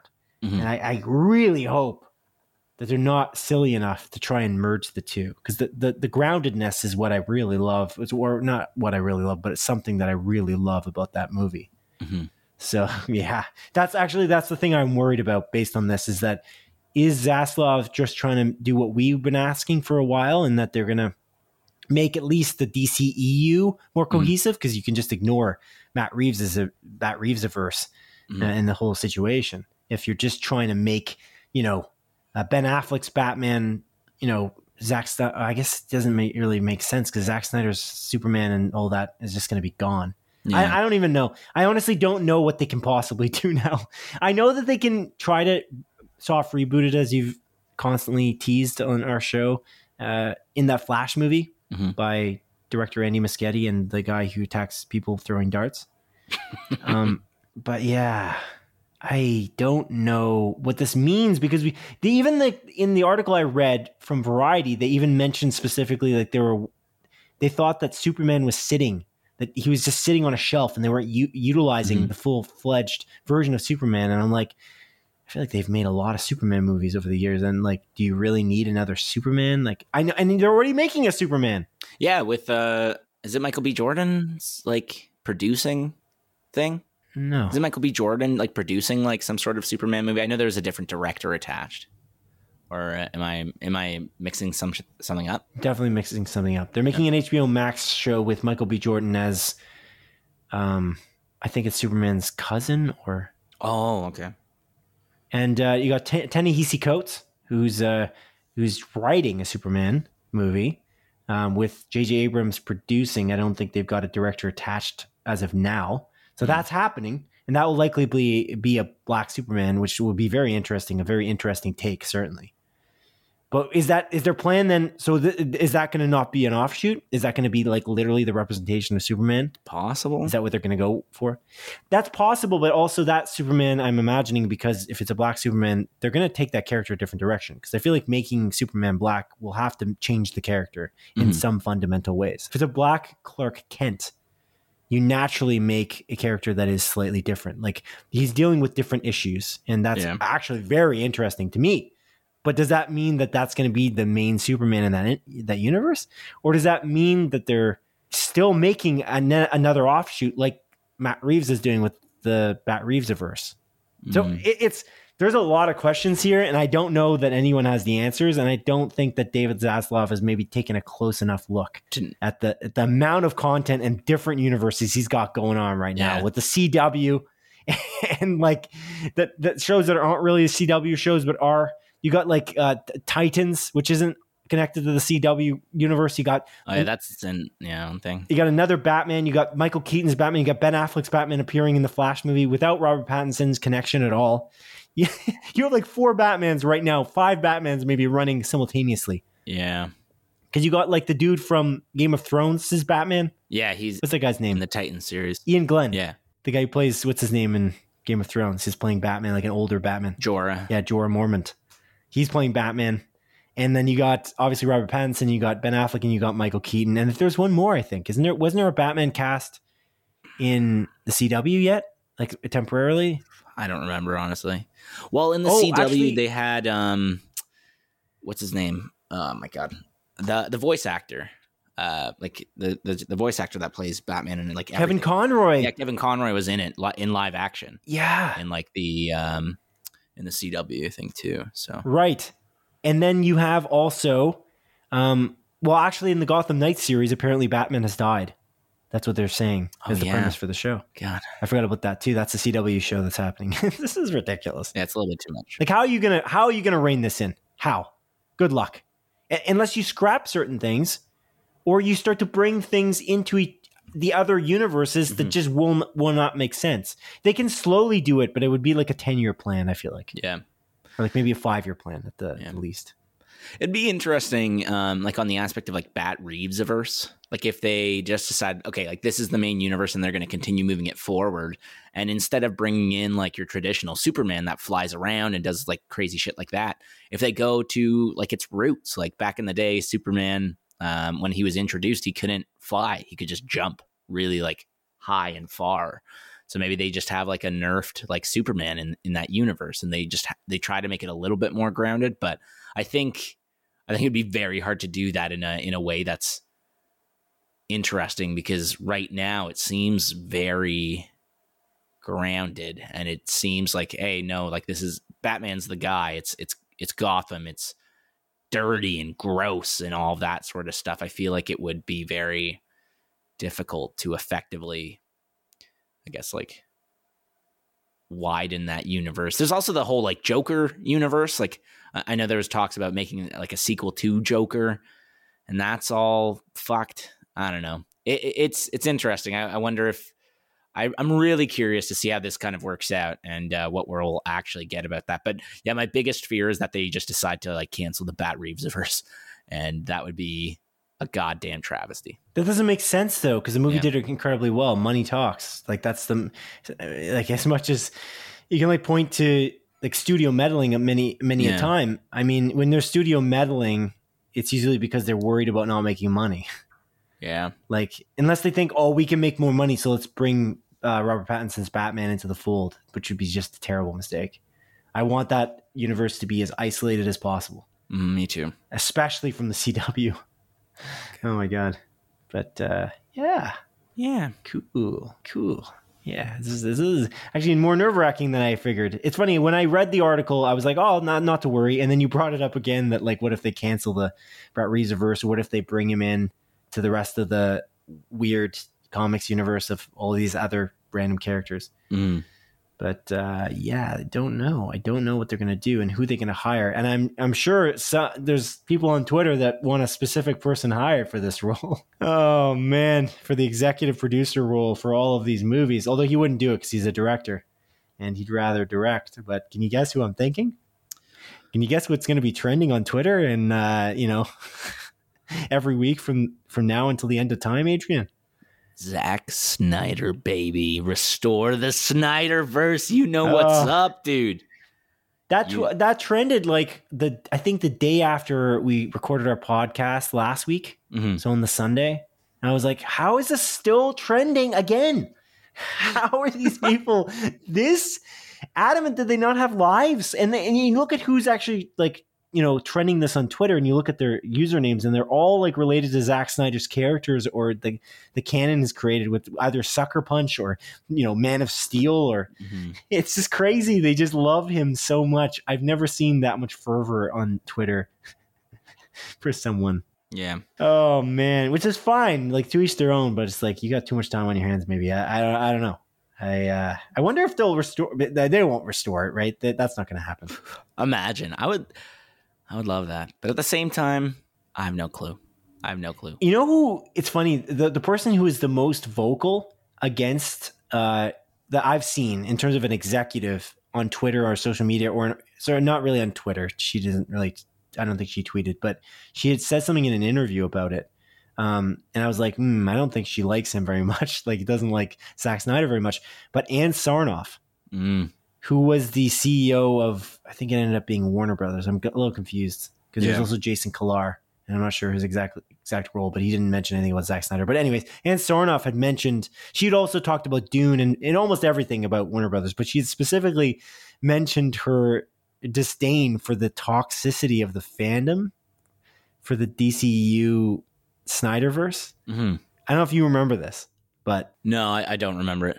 Yeah, she didn't seem to love them she didn't seem to love that fandom because she got pushed. Like they got pushed into a corner. It was like week after week. They just wanted the Snyderverse uh, restored, and they're like, "Fine, just get the damn the Snyder cut released.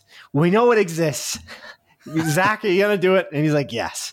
And then they did it. Yeah, that's it. It's like he he had it ready, but it's like I don't think he ever thought he was ever going to be able to do that. it the fans made that happen, which is amazing. And it's pretty crazy that that happened. It's pretty cool, but at the same time, it's a little ridiculous. And yeah. like I feel like they were just kind of annoyed at the end of the day because mm. I, I wonder how well it did on HBO Max when it launched, the four-hour Snyder cut. But yeah, because it never really released numbers or anything like that. So I don't know. It's yeah, it's, I don't know if that means it did badly or they didn't want to talk about it because if they said it did well, then they'd have a reason to keep it going. Yeah, exactly. It's like this like fine line they have to walk. Yeah, because we don't want to deal with these people anymore. well, Ann, yeah. you're out. We got Zaslav in. Mr. David Zaslav. He's back and he's going to restore the goddamn Snyderverse. And you know what? You know what? Release the ire cut. Adrian, I just realized. You know whose name also starts with a Z and an A? Oh my God. Zack? Zack. Oh, Zack Snyder. Z A S. Oh my God. Zack Snyder. The oh Illuminati my- is real. Holy shit. the Court of dude. Owls is real, Adrian.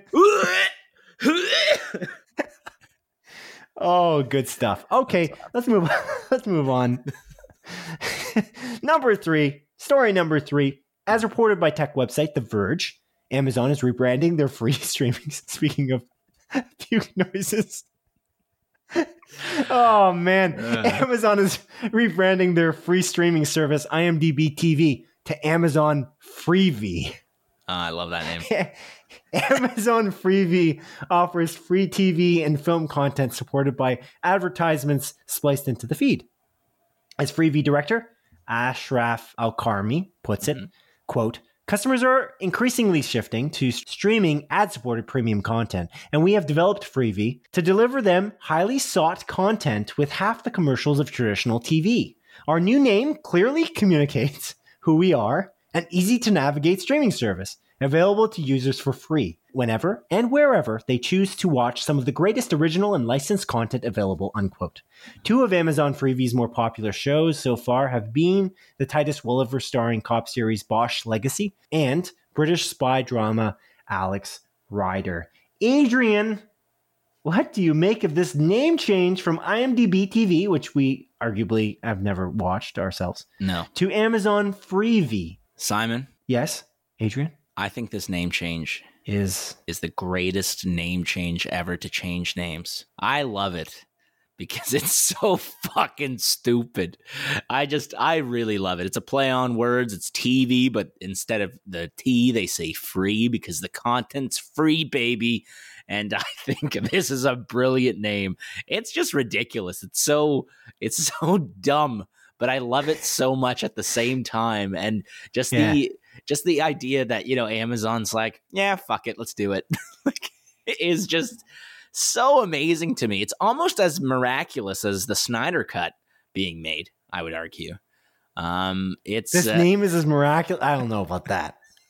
Some guy like thought, you know what's a good idea? Let's call it Freebie. okay. Come on, this So stick with me, man. We have TVs, right? Yeah. What if the thing that you're watching on the TV was free? So you call it Freevee.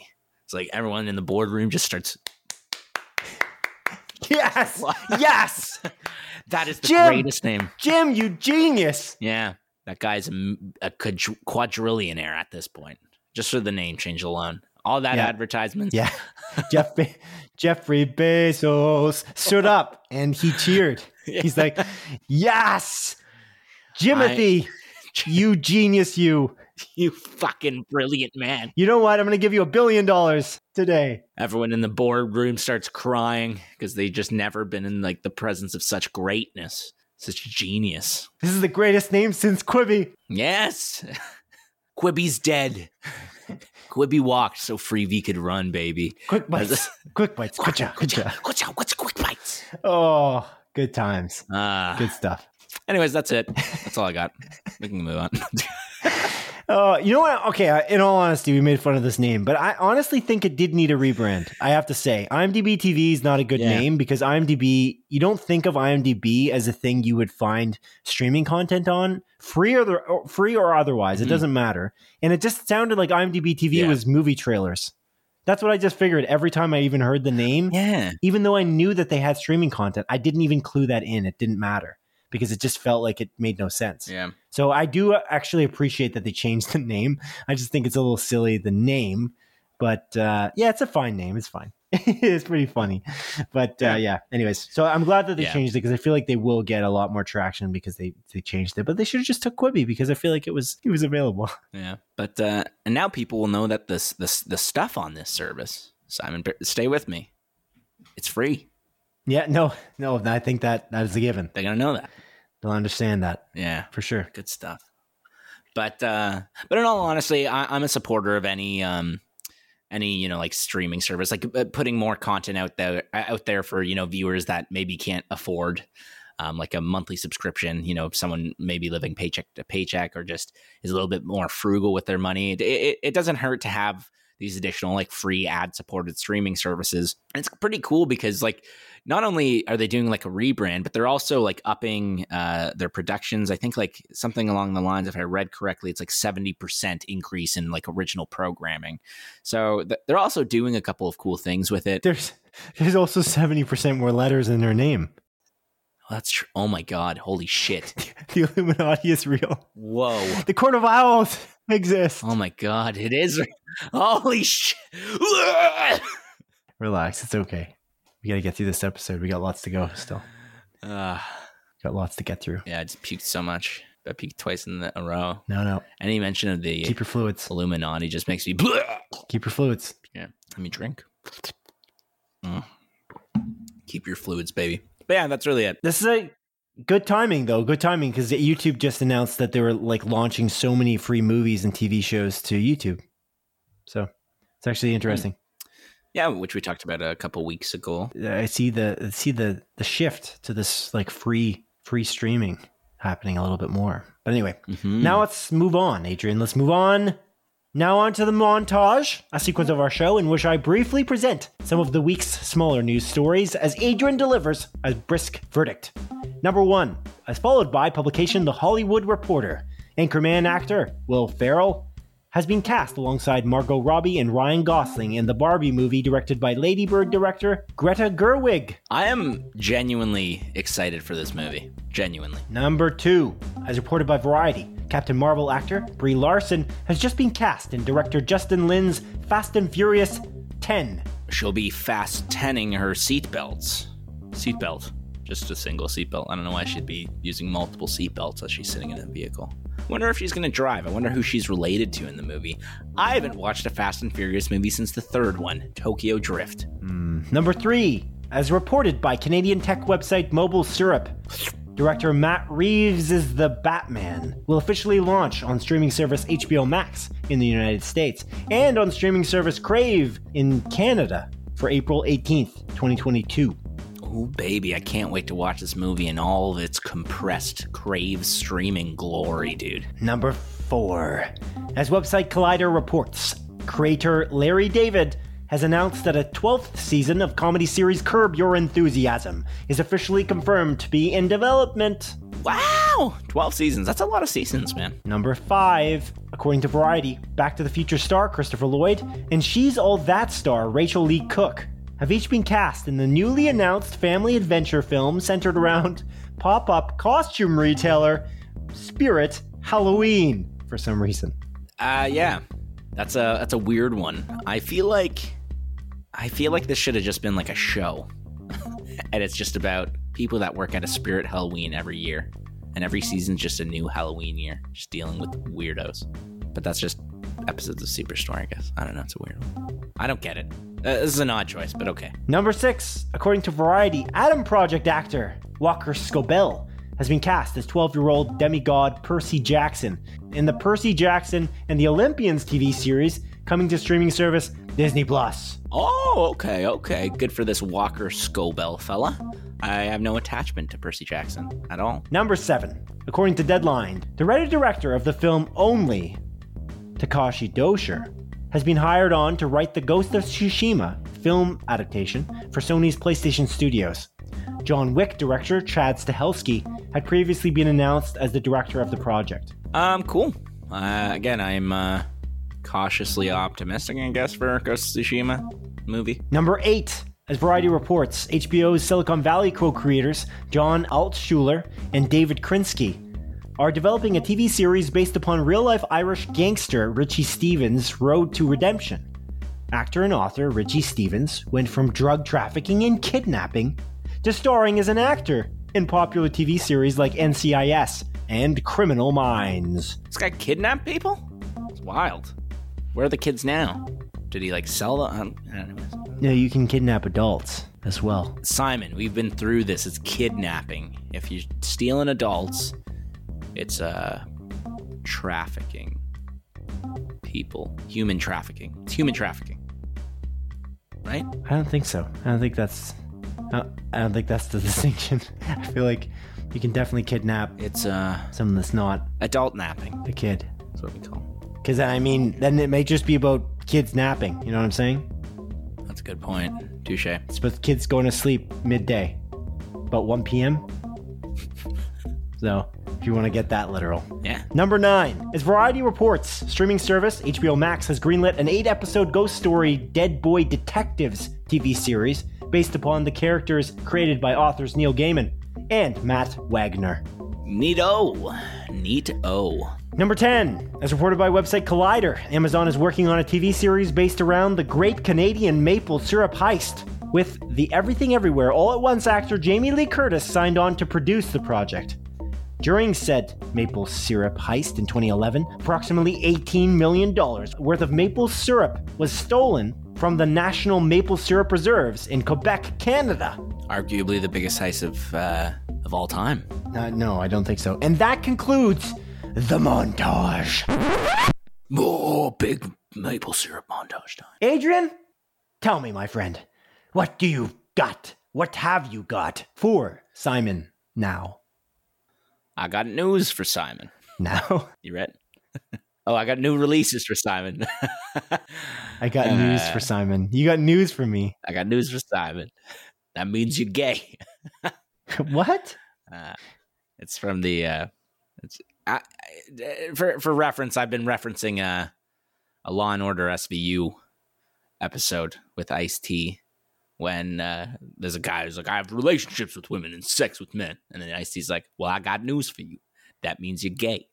That's what I've been referencing each week. I mentioned it before. That's a real line. That isn't fake. It's yeah, it's I'm yeah. You should look it up. It's fucking hilarious. It's unbelievable. The guy that even says like that I have relationships with women and sex with men.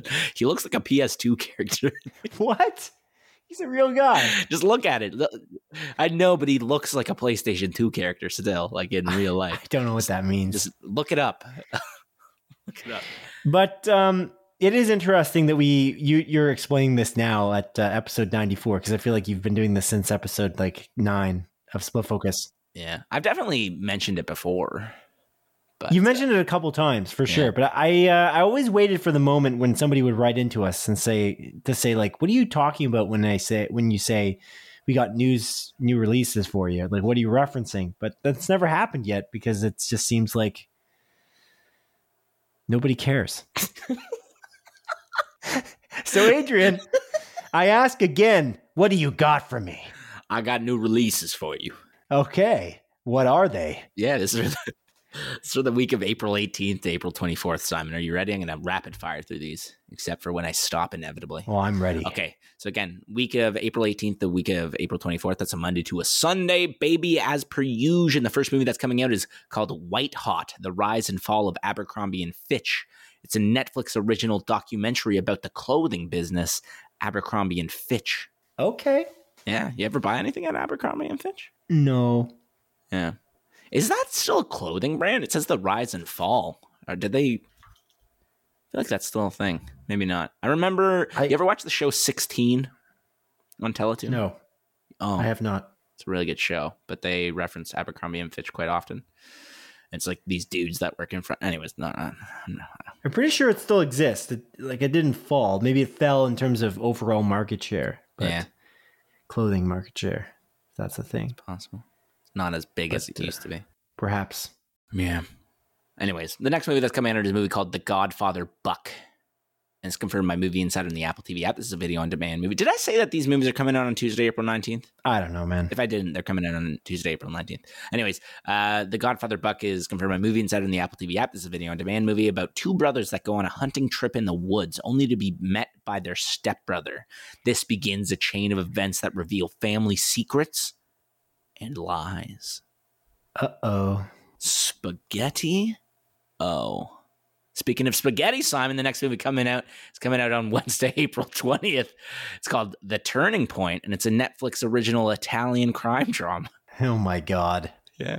You're a ridiculous person. Yeah, I am. I made uh, lasagna this past week, actually. I don't know if I mentioned that. I know I made pulled you pork, didn't, but I also made lasagna. I'm not sure it was important to mention, but yes, you didn't yeah. mention that. That's true. It was a really good lasagna, honestly. Arguably one of my best, hmm. if not my best lasagna.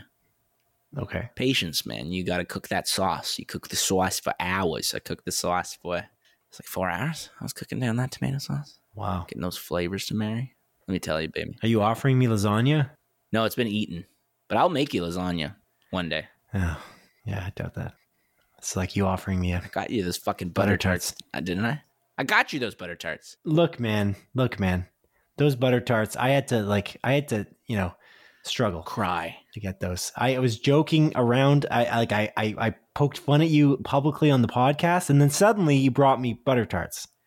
You know, I feel like I, I, almost feel bad that I poked fun at you because I feel like I just forced you into a corner. I, I mean, you don't owe me butter tarts, but uh, you know, you're doing it again. You now. just no, I'm just saying. You're doing it again. You just you just kept offering me butter tarts unpro- I'll get you fucking butter tarts, man. Unprovoked, God. and then you never gave me them. It's like why? It's like telling me like I, don't know. You're gonna give me a hundred dollars and say, "Oh, I'm 100 percent gonna give you a hundred dollars. I gotta give you a hundred dollars for that uh, whatever that thing you did for me." And, and we're like, "Okay, you don't have to. You don't have to worry about it." And you're like, "I insist. I insist. Take the butter tarts." And then you just never give them to me. We are talking about a hundred dollars. It's the, the equivalent. Ah, the, the hundred dollars worth of butter tarts that I am supposed to get you, of course. And then you got me ones with raisins. that was the only ones that were. Oh my god! Yes. I'm joking. I'm grateful. I appreciated it. I I'll appreciate get you it. those goddamn pecan butter tarts. I'm just joking. You don't owe me butter tarts. Stop. Stop this. Don't promise something you can't deliver, first of all. And then, second of all, you don't owe me butter I tarts. know what you're so doing stop. here, man. I know what you're doing. Ugh, Look, I'll take the lasagna. I don't have any lasagna. I gotta make lasagna again. Well, that's it. Don't don't make me lasagna. That's a lot of effort. really good lasagna though. In other words, you don't owe me shit. So just keep the podcast going here. We're we're you know. Did you accept the invitation for my YouTube Premium Family Plan yet? Oh Jesus Christ! No, I did not. Because the invitation ends like tomorrow, so uh, I'm gonna have to resend it to you. Just fucking accept it. I've been mooching off your Disney Plus. This, I got to tell you uh, weekly because I can't because we don't talk outside this podcast. Just accept it, okay? I guess you're gonna have to tell me next week because I need another week to think about it. So Are continue the movies that are coming out this. week. God damn. What are the movies? So what are the damn movies that are coming out this week, Adrian? Come on. So the rest of the movies are all coming out on Friday, April 22nd, Simon. The first one is a movie called Polar Bear. It's confirmed by Movie Insider in the trailer, and this is coming to Disney Plus. It's a documentary about a polar bear teaching her cubs how to survive in the Arctic. Wow. Yeah. Next up is a movie called The Biggest Little Farm, The Return. It's confirmed by Movie Insider in the trailer. And this is another Disney Plus documentary about a family trying to turn 200 acres of land to a natural haven for animals. Wow. Times two. Yeah. Wow time. Get ready for Wow Times 3, baby. The next movie coming out is a movie called The Cellar. This is confirmed by Movie Insider in the Apple TV app. This is a video on E. demand. E. E what? The seller. E. Oh.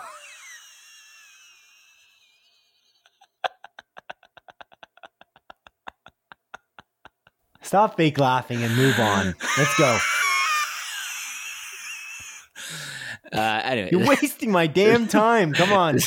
is by movie it's on the Apple TV app. It's a video on demand movie about a uh, after her daughter vanishes. Yes.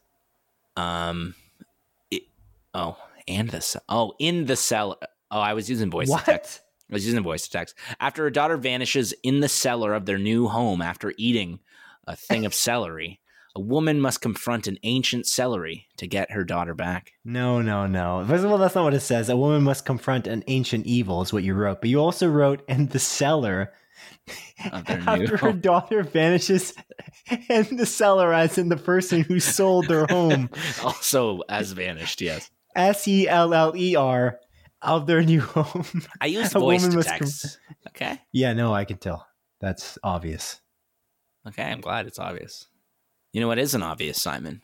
The cowgirl song. yeah, what a cowgirl song is. And Simon, I'm about to tell you because this is a movie confirmed by uh, Movie Insider on the Apple TV app. It's a video on demand movie, and uh, it's about this this you know like, this this father who is wrongly imprisoned, right? And then two Wow. sisters. Uh, that are the daughters of said father move in with their retired country singer grandma and they come up with a plan to make their grandmother go out of retirement to raise money to get their father the defense he deserves, Simon. Where, where's the cowgirl song in this? I I imagine the mother, the grandmother, Sings? sings because she was a retired country singer. Oh, sorry, retired country singer. Yeah. Sorry, my Hey. mistake. I just I blanked for that No moment worries. there when you said that. Uh, my mistake. And the craziest part, they live on a celery farm as well. It's true. Wow, Yeah. it's crazy, crazy relationship to that other movie. And that's where the movie The Celery takes place. yeah, the celery. They saved on costs. Yeah, Filming two movies in the same place. celery farm also sold by the same seller of that woman's home. It's true. confronted the ancient evil celery hmm Crazy stuff. from the previous movie. ancient evil celery. Com- it's all related. It's all related, Adrian. Dude, it's all the related. Illuminati, the Illuminati is real. The Illuminati is real. The Court of Owls exist. Anyways, continue. Uh, the Revolution Generation is up next, confirmed by Movie Insider and the Apple TV application. This is a video on demand documentary that explores the awakening and empowerment of the largest youth session. You sound confused Yeah. about your own write up. Am I wrong? no, you're not wrong. But I'm going to continue now. the largest youth session with the word largest for some reason capitalized when all other words are not in this sentence. hmm Hmm. I was using voice to text. No shit. Yeah. Anyways, the next three movies are coming out to theaters, Simon. And the first one is a movie called The Bad Guys, Simon. This is confirmed by Cineplex. It's coming to theaters, like I mentioned. And it's a DreamWorks animated adventure about anthropomorphic animals that commit crime, but they suck at it. Yes. It uh, stars Sam Rockwell, I believe. Yeah. And Simon, Yep. Me? the movie's being reviewed incredibly well. It's a 91% on Rotten Tomatoes. Whoa. Yeah. Wow. Has Sam Rockwell. It has Zazie, Zazie Beetz. Oh. It has Awkwafina. Oh. It has Marc Maron. Oh. It has Craig Robinson. Ooh. It has Anthony Ramo- Ramos. Oh. I imagine there's other people in this movie as well. Yeah. Yeah, like Richard Ayoade is also in it. Oh, the dude from uh, It Crowd. Yeah, the IT, the IT crowd. The It Crowd. Anyway, next movie? The unbearable weight of massive talent Yes. is what I feel every single day. Every time we record this podcast, I'm like, God damn it. Mm. I am so talented, and the weight of this talent is pushing me down, dude. Yeah. You just can't That's what I say. bring yourself above above water. Ground. Sure. I so feel so bad for you, Adrian. Anyways, this is a movie that's coming out, It's true. and I'm very excited about it. Nicolas Cage plays Nicolas Cage, a version of Nicolas Cage, and Yeah. Pedro Pascal is some weird villain guy So Nick Cage is Nick Cage, and Pedro Pascal is someone else who's his biggest fan. who's also some kind of criminal, He's a criminal according to the trailer. in the underworld. Yeah, it looks great. He's actually a celery trafficker. It looks yeah. He's a celery. Tra- he's traffics celery. Mhm. That's right. And adult naps people. I was gonna say very young celery, so he actually kidnaps them. Oh, he kidnaps celery. Okay, yeah, sorry. Yeah, it looks uh looks really good. I'm excited about this. Do, do you want to watch uh this movie on Thursday night or Friday night? Because I also want to watch The Northman, which is the next movie coming out. It's uh, confirmed by Cineplex in theaters. This one looks sick.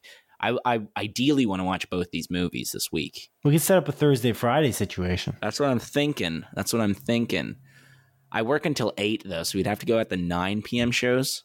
So I was thinking, I know your girlfriend works an adult job and she she she works early in the mornings. Does she want to Yes. watch either of these movies? Because if she wants to watch Yes. The Unbearable Weight of Massive Talent, we do that on Friday and then Northman on Thursday. Yeah, that's the one she wants to see. Okay. She has no interest, most likely, in the Northman. Okay, so so, do we do the Northman on Thursday and then Massive Talent on Friday? I believe so, Adrian. I believe so. But well, I'll have to talk about this with said girlfriend, and then uh, we'll have to reconvene this conversation outside this podcast.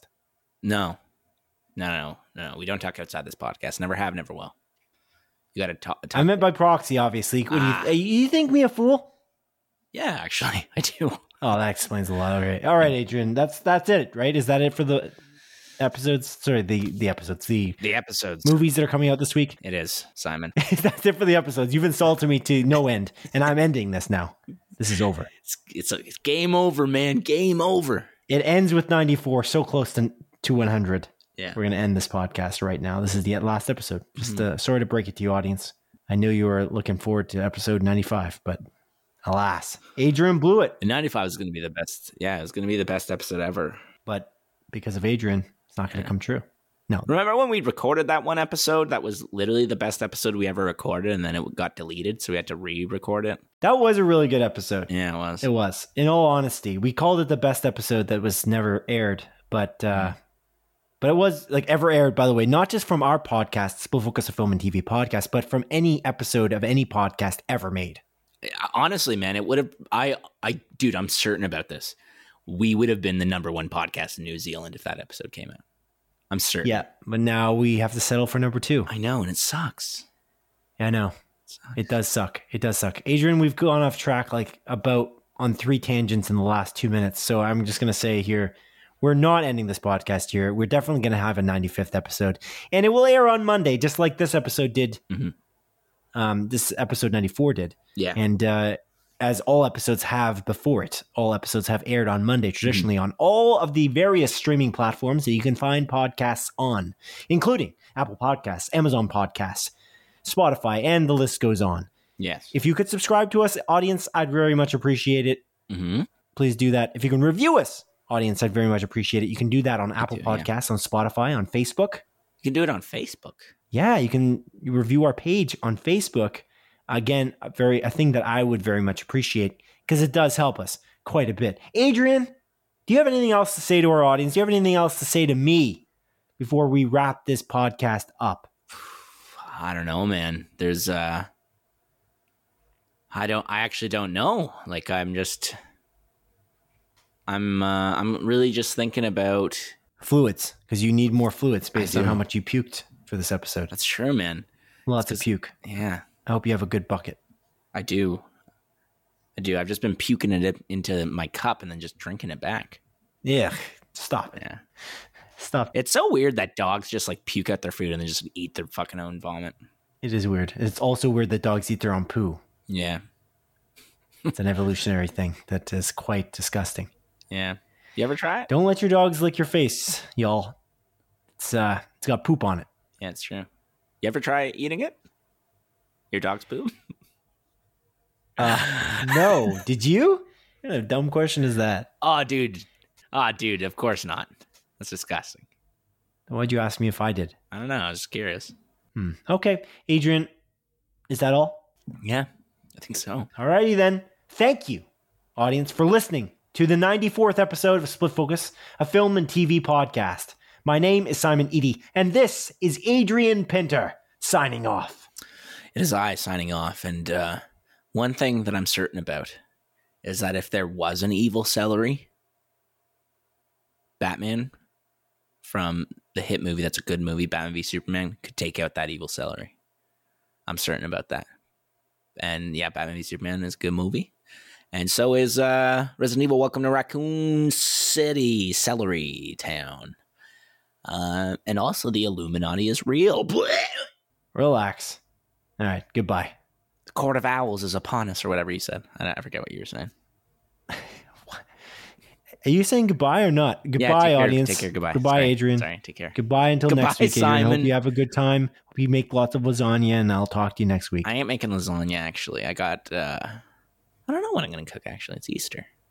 It's Easter. the guy promises me lasagna and then says he's not I didn't promise lasagna. you lasagna. what a joker. When did I promise Goodbye. you lasagna? Goodbye. I did it.